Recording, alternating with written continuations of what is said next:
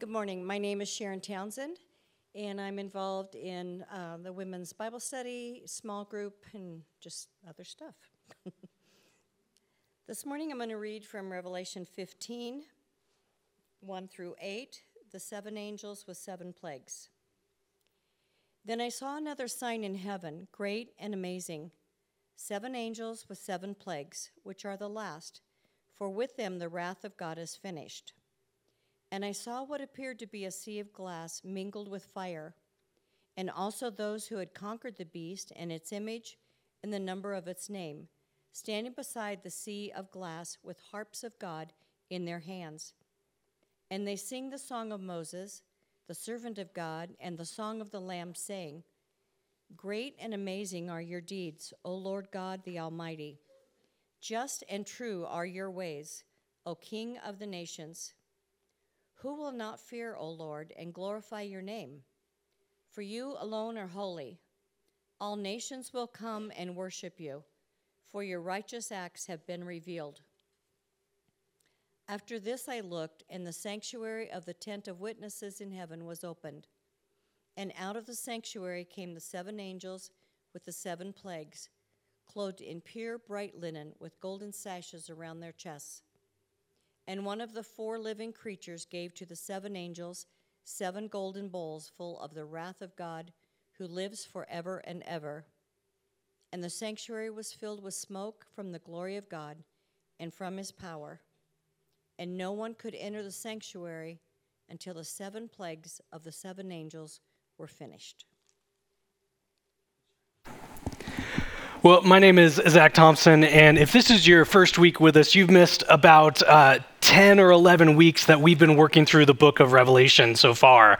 And, and if you think that you've missed all the discussion of judgment, uh, you would be incorrect. We still have a little bit more to go through. But what we've been talking about uh, lately, and especially last week, we, we looked at uh, this warning that's given to the church uh, of the, the persecution and, and suffering that the church, those who follow Jesus, can and do and will go through. And there's also this pull that's in every single one of us to put our allegiance, to direct our worship to something other than God. And in the midst of that difficulty and remaining faithful, there's this call to the church to endure. One of the themes that we've talked about throughout the book of Revelation is there's this, this pulling back of the curtains, this showing us what's really going on. So, as we're told of, of things going on on this earth that looks like conquering and capture and chaos and compromise, in the midst of all of that, the curtain is pulled back to show us what God is doing that he's active, that he's working, that he's bringing about uh, what it is that he is planning to accomplish. And one of the ways that God works is through judgment. We've seen this theme of judgment repeated over and over again. Started back in chapter 6. We're told of these, these seven seals that, as they're open, they bring about judgment over a quarter of the world. Then in, in chapters uh, 8 and 9, we read of these seven trumpets that, as they are blown, it brings about judgment, the wrath of God over a third of the world. And now here we are in chapters 15 and 16, where these golden bowls are poured out, and it's the wrath of God over all of the world.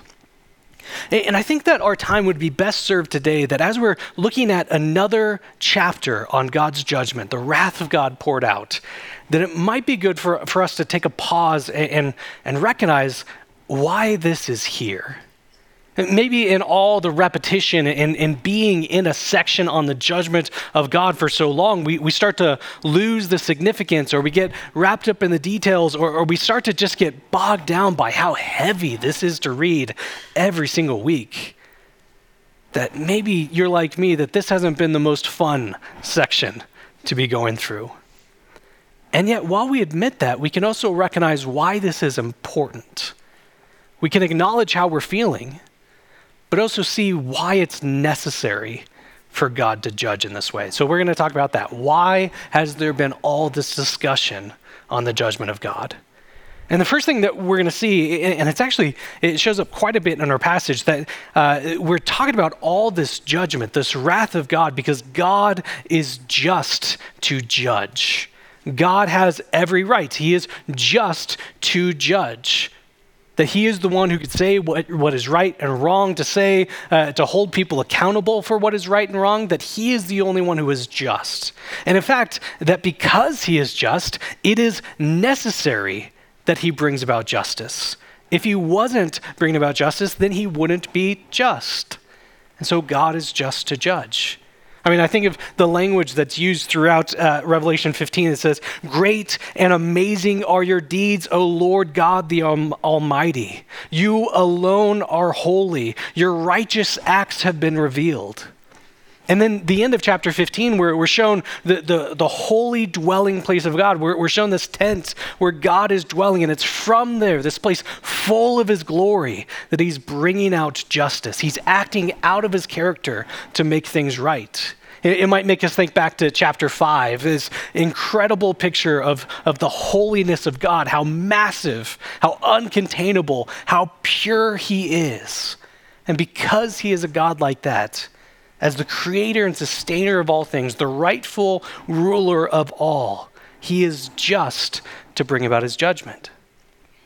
And one of the reasons why he is just to judge is because uh, of what we see all over and over through this chapter, because of his holiness, because of how pure and good he is. I, I mean, think about human judges that, that we have.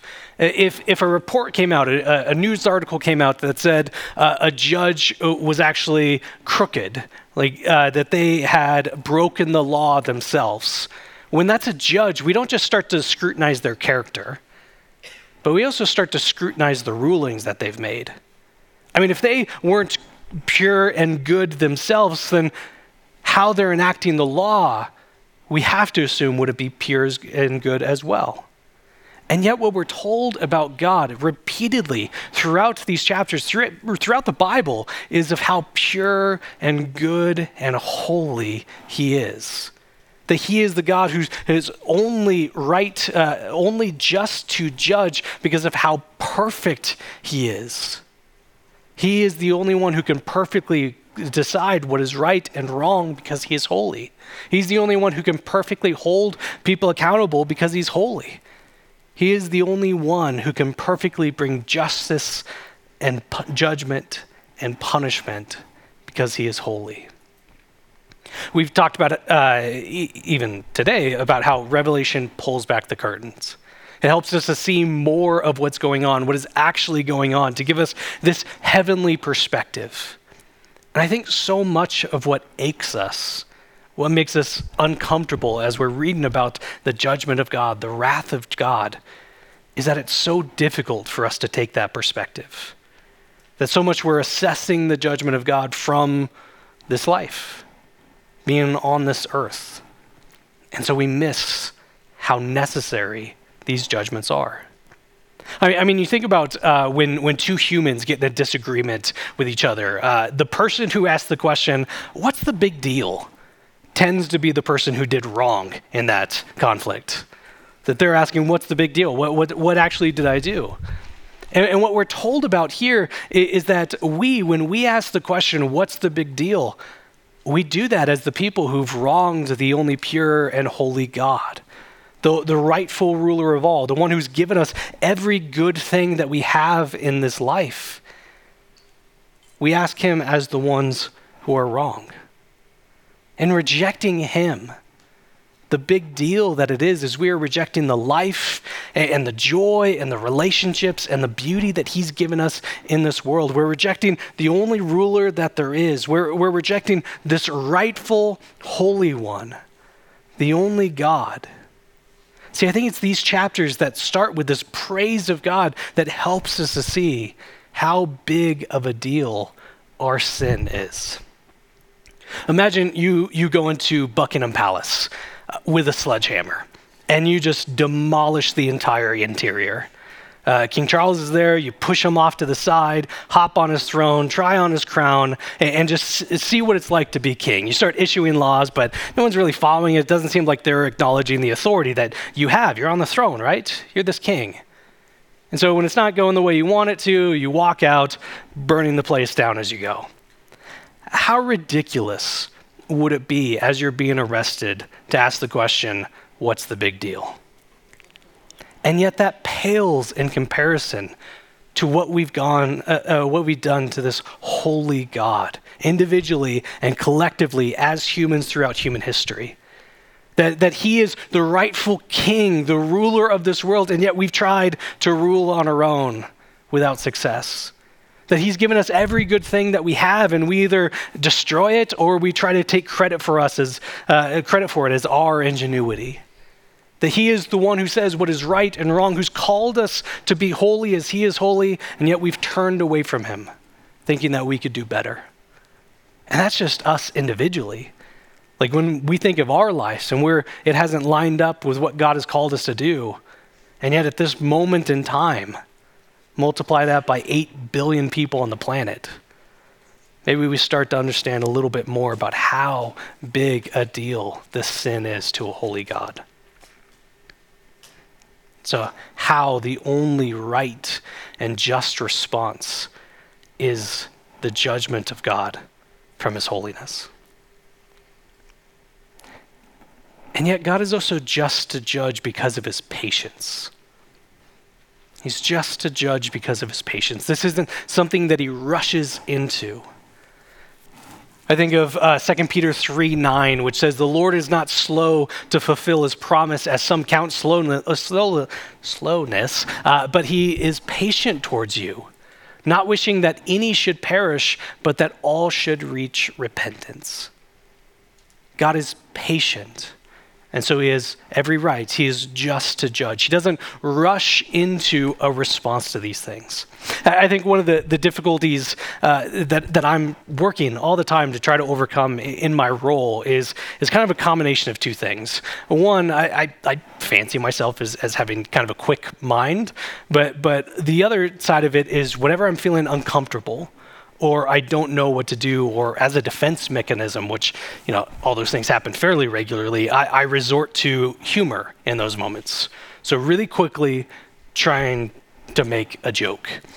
Now, the difficulty is, is that could actually hurt people. My, my words can harm people in those times, or it's not perceived as a joke, or, I mean, let's be honest, more often than not, it's just not funny. And so it's not doing what it's intended. If I was to pause, if I was to be patient in those moments, to see, to better assess the situation, to be more gentle in my response, to, to demonstrate care for the person rather than trying to make a joke, that would, that would better serve the people that I'm interacting with. To just be a little bit more patient.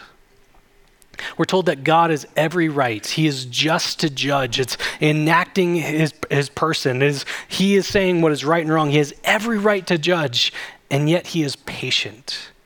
He doesn't rush into it. He doesn't immediately call for payment for sins right then and there. And I think we see that throughout the book of Revelation. I mean, we've talked about how there's this bit of a progression of these three different judgments, going from a third to a quarter, now to all. It's showing this building that's taking place so that people can respond to it. Even as we look at the judgment that, that God does, it is done publicly, it is visible. In, in chapter 16, people know where the judgment is coming from so that people could respond to it. Even the fact that this book of the Bible is, is uh, coming up on 2,000 years old, that He has given it, us advance warning so that we can respond to it. He is patient. He has every right to judge for sins, and he is patient so that no one might face his wrath. He's given us every opportunity to avoid this judgment as well. Third reason why God is just to judge is because he is making all things right. That he is making all things right that as he's bringing about his judgments, it's not just presenting some, some bad end for us to avoid, but in doing so, he's actually making things right as well. He is bringing about justice through his judgment. Justice has, has become uh, almost like a buzzword uh, these days, and, and, maybe we, we associate something with it. That maybe there's a particular issue that we're looking for, for justice on it, or uh, we hear about it from, from a group of people that we disagree with, and so we're associated with that. But, but I, I find it so interesting that so many people cry out for justice, as people made in the image of God, uh, of a just God, that the cry of our heart is for things to be made right. Everybody can tell you that there's something wrong. I think that's a great unifier of us all. Like across political lines and, and uh, national identities and, and ideologies, we all can say things are not the way they should be. We start to become disunified when we disagree on what we say is wrong and, and who can, can make it right. Yet the cry of every person is for things to be made right, and God, in his judgment, is doing exactly that. See, when we look at these pictures of, of the wrath of God being poured out, and we just, we just see this, this terrible end, when we praise God for our salvation because we get to avoid those things, that's true and good, but that's missing out on a whole other side of the story. That in bringing about God's judgment, He's actually bringing about those, the cry for justice that's in every person. So he has every right to judge every right as this only holy one, as this one who, uh, who is patient, this one who is restoring all things in creation. The second thing that we see in these chapters is, is that God's judgments are true.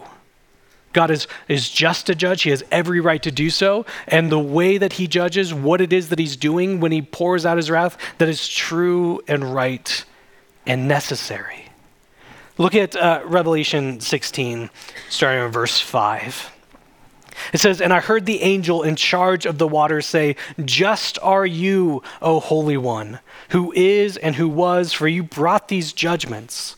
For they, the people that the judgments are for, have shed the blood of the saints and the prophets, and you have given them blood to drink. It is what they deserve.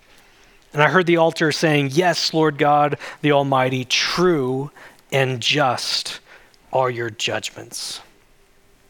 True and just are your judgments. God's judgment are uh, God's judgments are true. Think about how much we are outraged when we hear of someone being wrongfully com- uh, convicted for a, a, a, crime that they didn't commit, or when uh, uh punishments are much more severe than the offense that the person did or when sanctions are put on a person or a company, but they're never really acted upon. Like it just feels like it's lip service and they're just allowed to continue doing wrong. We, we're outraged when we hear about those stories.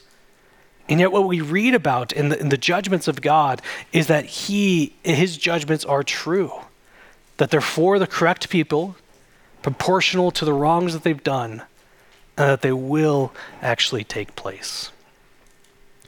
Maybe as we're talking about these things, it's, it's not quite quelling that, that ache that's within us. That this is still difficult to read. The details that we talked about, even the passage that we just saw, uh, uh it's this picture of wrath that's given, it's uncomfortable. It's hard to read. And I think we really should admit that that to be true. We, we don't like these things. And yet, that doesn't mean that we minimize them or say that they're not important or, or to just push them off to the side. Because while we admit that we don't like the language here, we don't like that people are being judged, we see how necessary it is for God to judge. This is not just something that, that will happen and we just got to get through it, I guess, but actually the reality that God judges. His judgment is good news. That what we see in these chapters in particular is that God's judgment is good news. And I think we get that when we understand just how much of, of these two chapters, Revelation 15 and 16, how much of their background rests on the book of Exodus. So Exodus, second book of the Bible, all the way back in the Old Testament, and here's a really just just basic uh, summary of the story to get us up to this point. So God's God's people they were enslaved in, in Egypt for 400 years. Uh, that they were abused and punished and separated from their God and forced to do all this work for 400 years. And God rescues his people from Egypt through judgment on Egypt. And then you get to Revelation 15 and 16, and there's all these, these shoulder taps, the, this poking that's going on, like, hey, hey, you remember the book of Exodus? Like all throughout these two chapters, there, there's those moments going on. In Revelation uh, 15 2, we, we see God's people standing beside the sea, victorious. And, and we should be getting poked right there, saying, Hey, do you remember when this happened in the book of Exodus? How God rescued his people and they were standing by the sea?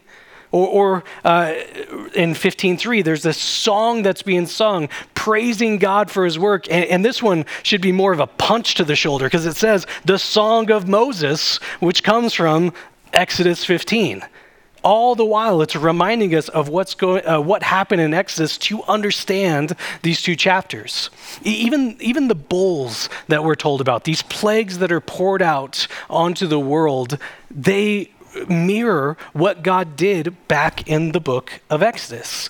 This first bowl is poured out and it produces boils on those who are opposing God's people. That is very similar to the sixth plague that we read about in Exodus 9. The second and the third bowls turn water into blood, just like the first plague of the book of Exodus. Bowl 5 is, is plague nine, which is darkness. And then bowl, uh, the opposite of that is, is, what we see in bowl four. It's the scorching sun. It's a parody of, of the darkness. And then uh, bowl six brings about frogs, like the second plague. And then bowl and plague number seven produce hail. All the while, it's saying, Do you remember the book of Exodus? Even how God fights for his people in these two chapters sounds very similar to what we read about and how God rescues his people from Egypt in the book of Exodus. Look at uh, Revelation 16 12. It says, And the sixth angel pour, poured out his bowl on the great river Euphrates, and its water was dried up to prepare the way for the kings from the east. Uh, the east is kind of like the bad uh, place for the Israelites. They, they would often get invaded from the east. So uh, it, it's talking God's enemies are coming uh, through this dried up water. And this might, uh, this should recall for us what God did to rescue his people from Egypt uh, by holding back the waters of the Red Sea that prepared a way for his people to escape slavery, to escape uh, the, the persecution that they felt under Egypt. But all the while, the Pharaoh's armies are pursuing them, taking the exact same route. And it looks like the work that God did to provide a way for his people is actually going to lead to their downfall. That the work God is doing in restraining the water is what's going to lead to the Israelites being conquered and defeated yet again.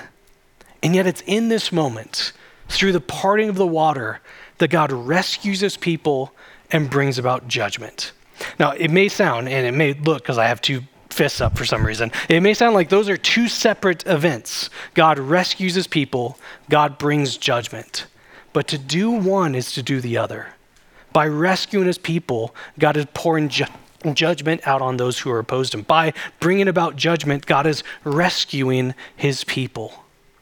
And now we get to this section of Revelation. And a way is made for these enemies, this army against the people of God, against God Himself. This way has been made for them to go through the water. And it looks like an invasion that they're amassing for conquering, to go against what God has done, that this work God has done is what's going to lead to their downfall as the, this army, this, this group gathers at a place, according to Revelation 16 16, at a place called Armageddon. Now, we might have some questions about Armageddon. Uh, from what I could tell, just from a quick Google search, uh, it's based off of the name of a 1998 Michael Bay film. Uh, I think I got the chronology right on that one. Uh, no, but it gets to the point that Armageddon has, has a really clear connotation in our in our, in our mindset. It, it means the end of the world, whether that's uh, natural disasters or uh, wars or robots, or, or, now everyone's terrified of AI. AI is going to bring about Armageddon. Like it, it's something that we use to talk about end of the world. Well, Armageddon literally translates to Mount of Megiddo. Mount of Megiddo. And Megiddo is, is a city, like if you look at the uh, Old Testament Israel map, uh, Megiddo is basically dead center in the land that they had.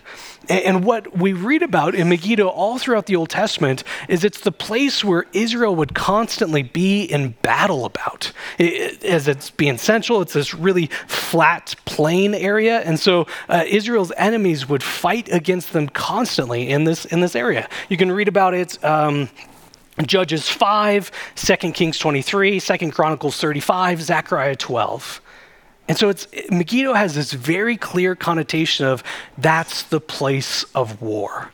One of the commentators that I read, Greg Beale, uh, he, he put it this way. He says Megiddo, uh, Megiddo became synonymous with place where righteous Israelites were attacked by evil nations.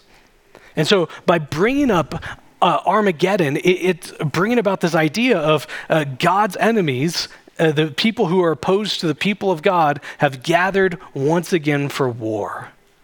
But what's really fascinating is says it's Mount of Megiddo. As we said, it's this plain. It's a really flat area. That's why it was this great battleground. And, and, and so I think once again we have this rival put up. All throughout these chapters, we hear of Mount Zion, where God, God has gathered his people, where he's protected them, where they are with him. And here is this rival mount where the enemies of God have amassed for war once again. But I find so fascinating here is they're gathered for battle, but we don't read about a battle. All we hear is that they're at Armageddon, they're out at Mount Megiddo, and then we read about their destruction after that. I mean, this sure sounds, once again, like what we found in the book of Exodus. Here's Pharaoh's entire army amassed, uh, tracking down the Israelites to conquer them, to bring them back, to enslave them once again. And yet, without swinging an entire uh, a sword or anything like that, the enemy is defeated. And here we have people amassed against, uh, against the people of God. And without reading about a single battle, we hear the victory of God that in bringing about this judgment, that he has rescued his people. And that is good news. That God is working uh, in this time to right wrongs, to, to, to rescue his people, to redeem them, to bring them near to himself. And as we talked about, by rescuing his people, he brings judgment. By bringing judgment, he's rescuing his people. Let, let, me show this good news another way. So, as we talked about, it's these, these seven golden bowls that are being poured out, and that's the wrath of God. That's the judgment of God that's, that's going out uh, on the whole world. Now, we've heard about golden bowls before, and it's really unfair. It's, it's such a cheat code. We're literally told what these bowls are as well. We don't have to guess. What's the symbol mean? It tells us. It's so unfair. It's going to take a job away from me, it's just not being able to say, like, I know the secrets of things, if he keeps telling all the secrets of things. But back in, in Revelation chapter 5, we are told exactly what these golden bowls are. Uh, this is Revelation 5 8. It says, and when he, so the Lamb, when Jesus had taken the scroll, the four creatures and the 24 elders fell down before the Lamb, each holding a harp and golden bowls full of incense, which are the prayers of the saints. So, what is it that's being poured out? What's this judgment of God? Well, it's God responding to the prayers of the saints, the prayers of his followers, those who remain faithful. And again, we're told exactly what these prayers are. Go, go to the very next chapter, Revelation uh, 6, verses 9 through 11. And it says, When he opened the fifth seal, I saw under the altar the souls of those who were slain for the word of God. For the, uh, for the witness they had borne. They cried out with a loud voice. They prayed, O sovereign Lord, holy and true, how long before you will judge and avenge our blood on those who dwell on the earth. And they were each given a white robe and told to rest a little longer until the number of their, their fellow servants and their brothers should be complete, who were to be killed as they themselves had been. And so, what we see in, in Revelation 15 and 16 is God responding to the prayers of his people, the crying out for justice to be brought about in this, this world, for wrongs to be made right.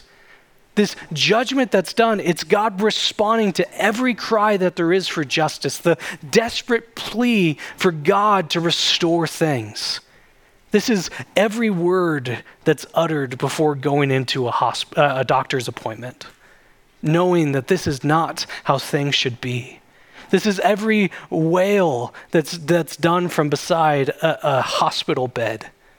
This is every graveside despair. This is every time that we're reading the news and, and we just need to set it down because it, it's, it's hurting our heart to see everything that's so broken. This is every story that we hear, every cry in response to those who are killed or maimed or broken because of the name of Jesus. This is the weeping that exclaims, How long, O Lord? And the good news of God's judgment that's found in Revelation 15 and 16 is an answer is given to that prayer that says, Weep no more. Look at Revelation 16 7. 17, sorry, 16, 17.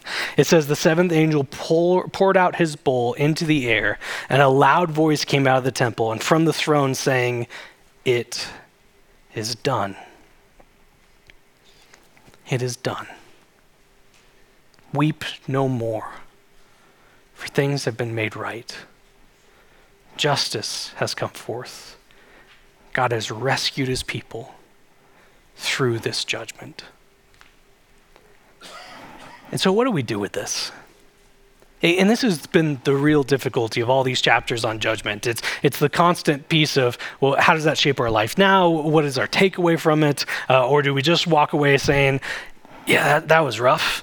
Um, I, I, I don't have anything inventive to get, give to you. I just have the same takeaways that we see in every single chapter of the book of Revelation that are so simple and so basic and yet take up the entirety of our life to fulfill it. The three things that I think that we could take away from this chapter is first and foremost, we respond through worship.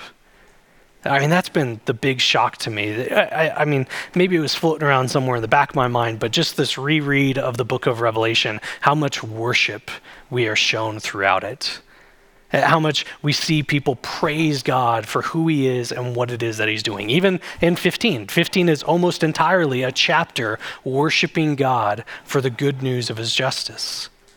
And, and I think that we spend our days doing exactly what we will do in the future. We worship him now because of who he is, that he is the only holy God, that his judgments are true, that he is making all things right, that he hears and responds to prayers. That makes him entirely worthy of praise. But I also think that we spend our days worshiping him because the greatest picture that we have of the wrath of God, him pouring out judgment unto the sins of his people, is what we see accomplished by Jesus on the cross.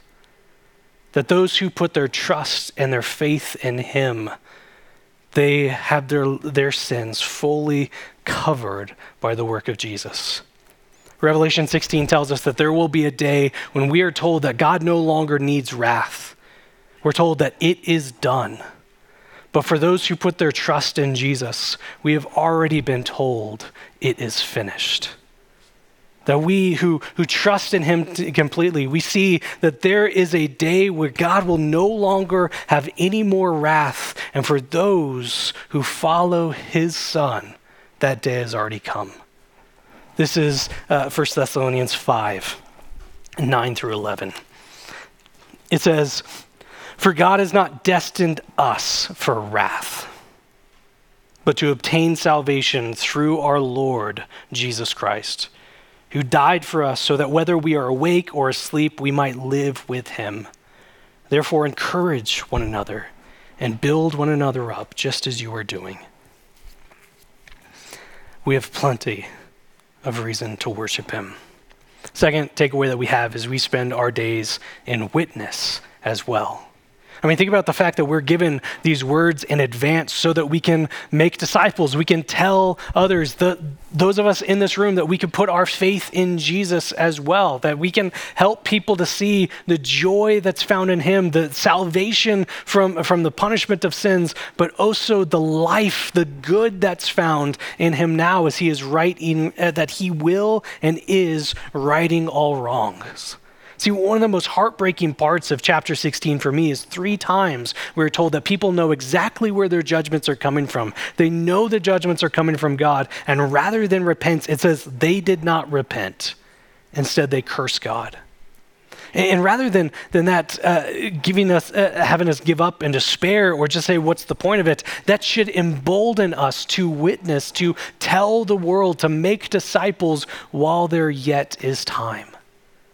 And third, we respond by waiting.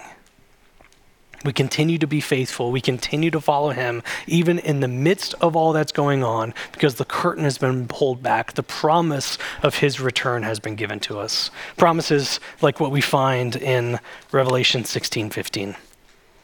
It says, Behold, I am coming like a thief. Blessed is the one who stays awake, keeping his garments on that he may not go about naked and be seen exposed. Blessed is the one who, who is alert, who's waiting for Jesus to return, not being caught off guard, not being caught giving our allegiance or affections or following something else, but to stay awake and to keep your clothes on. If I was to pick just one of those, I, am grateful for, for those of you in here who've, who've chosen to keep your clothes on at least even in the midst of having difficulty staying awake. But this is the call that's given to us. What we saw in 1 Thessalonians encourage one another, strengthen one another. This is what we do in the waiting, reminding each other of all the reasons we have to worship, of the call to, to make disciples of all nations as we wait for the greatest promise that's ever been given. Behold, I am coming, Jesus says. Let me pray. Father, we are, are grateful for the reminders of who you are, of what you have done, what you are doing. And as we read once again these chapters of your judgment that are, that are difficult for us, we remember how much of an encouragement they are to churches who struggle around the world who are faced daily with the difficulty of following after you, who see constantly the need for things to be made right. And for those of us, a, a church that could be uh, more tempted with complacency than conquering, let us remember the, the necessary of these words that you've given, that you will pour out judgment that you will hold all things accountable. And for us, that is not something to minimize, but something that we see as so necessary because you are a holy God. Your judgments are true. You are making all things right. And in your judgment, it is good news for us because it demonstrates that you are rescuing your people. You are responding to the wrongs in this world. You are not letting them just go by, but you are making all things new all things right. So help us to be strengthened, help us to be encouraged to live faithfully for you, even in the difficulty of doing that. Help us to remember that you've given us a church community to help us to do exactly this. Help us to see more and more reasons that we have to worship you, of which there are endless amounts. It's to you and you alone that we praise. Amen.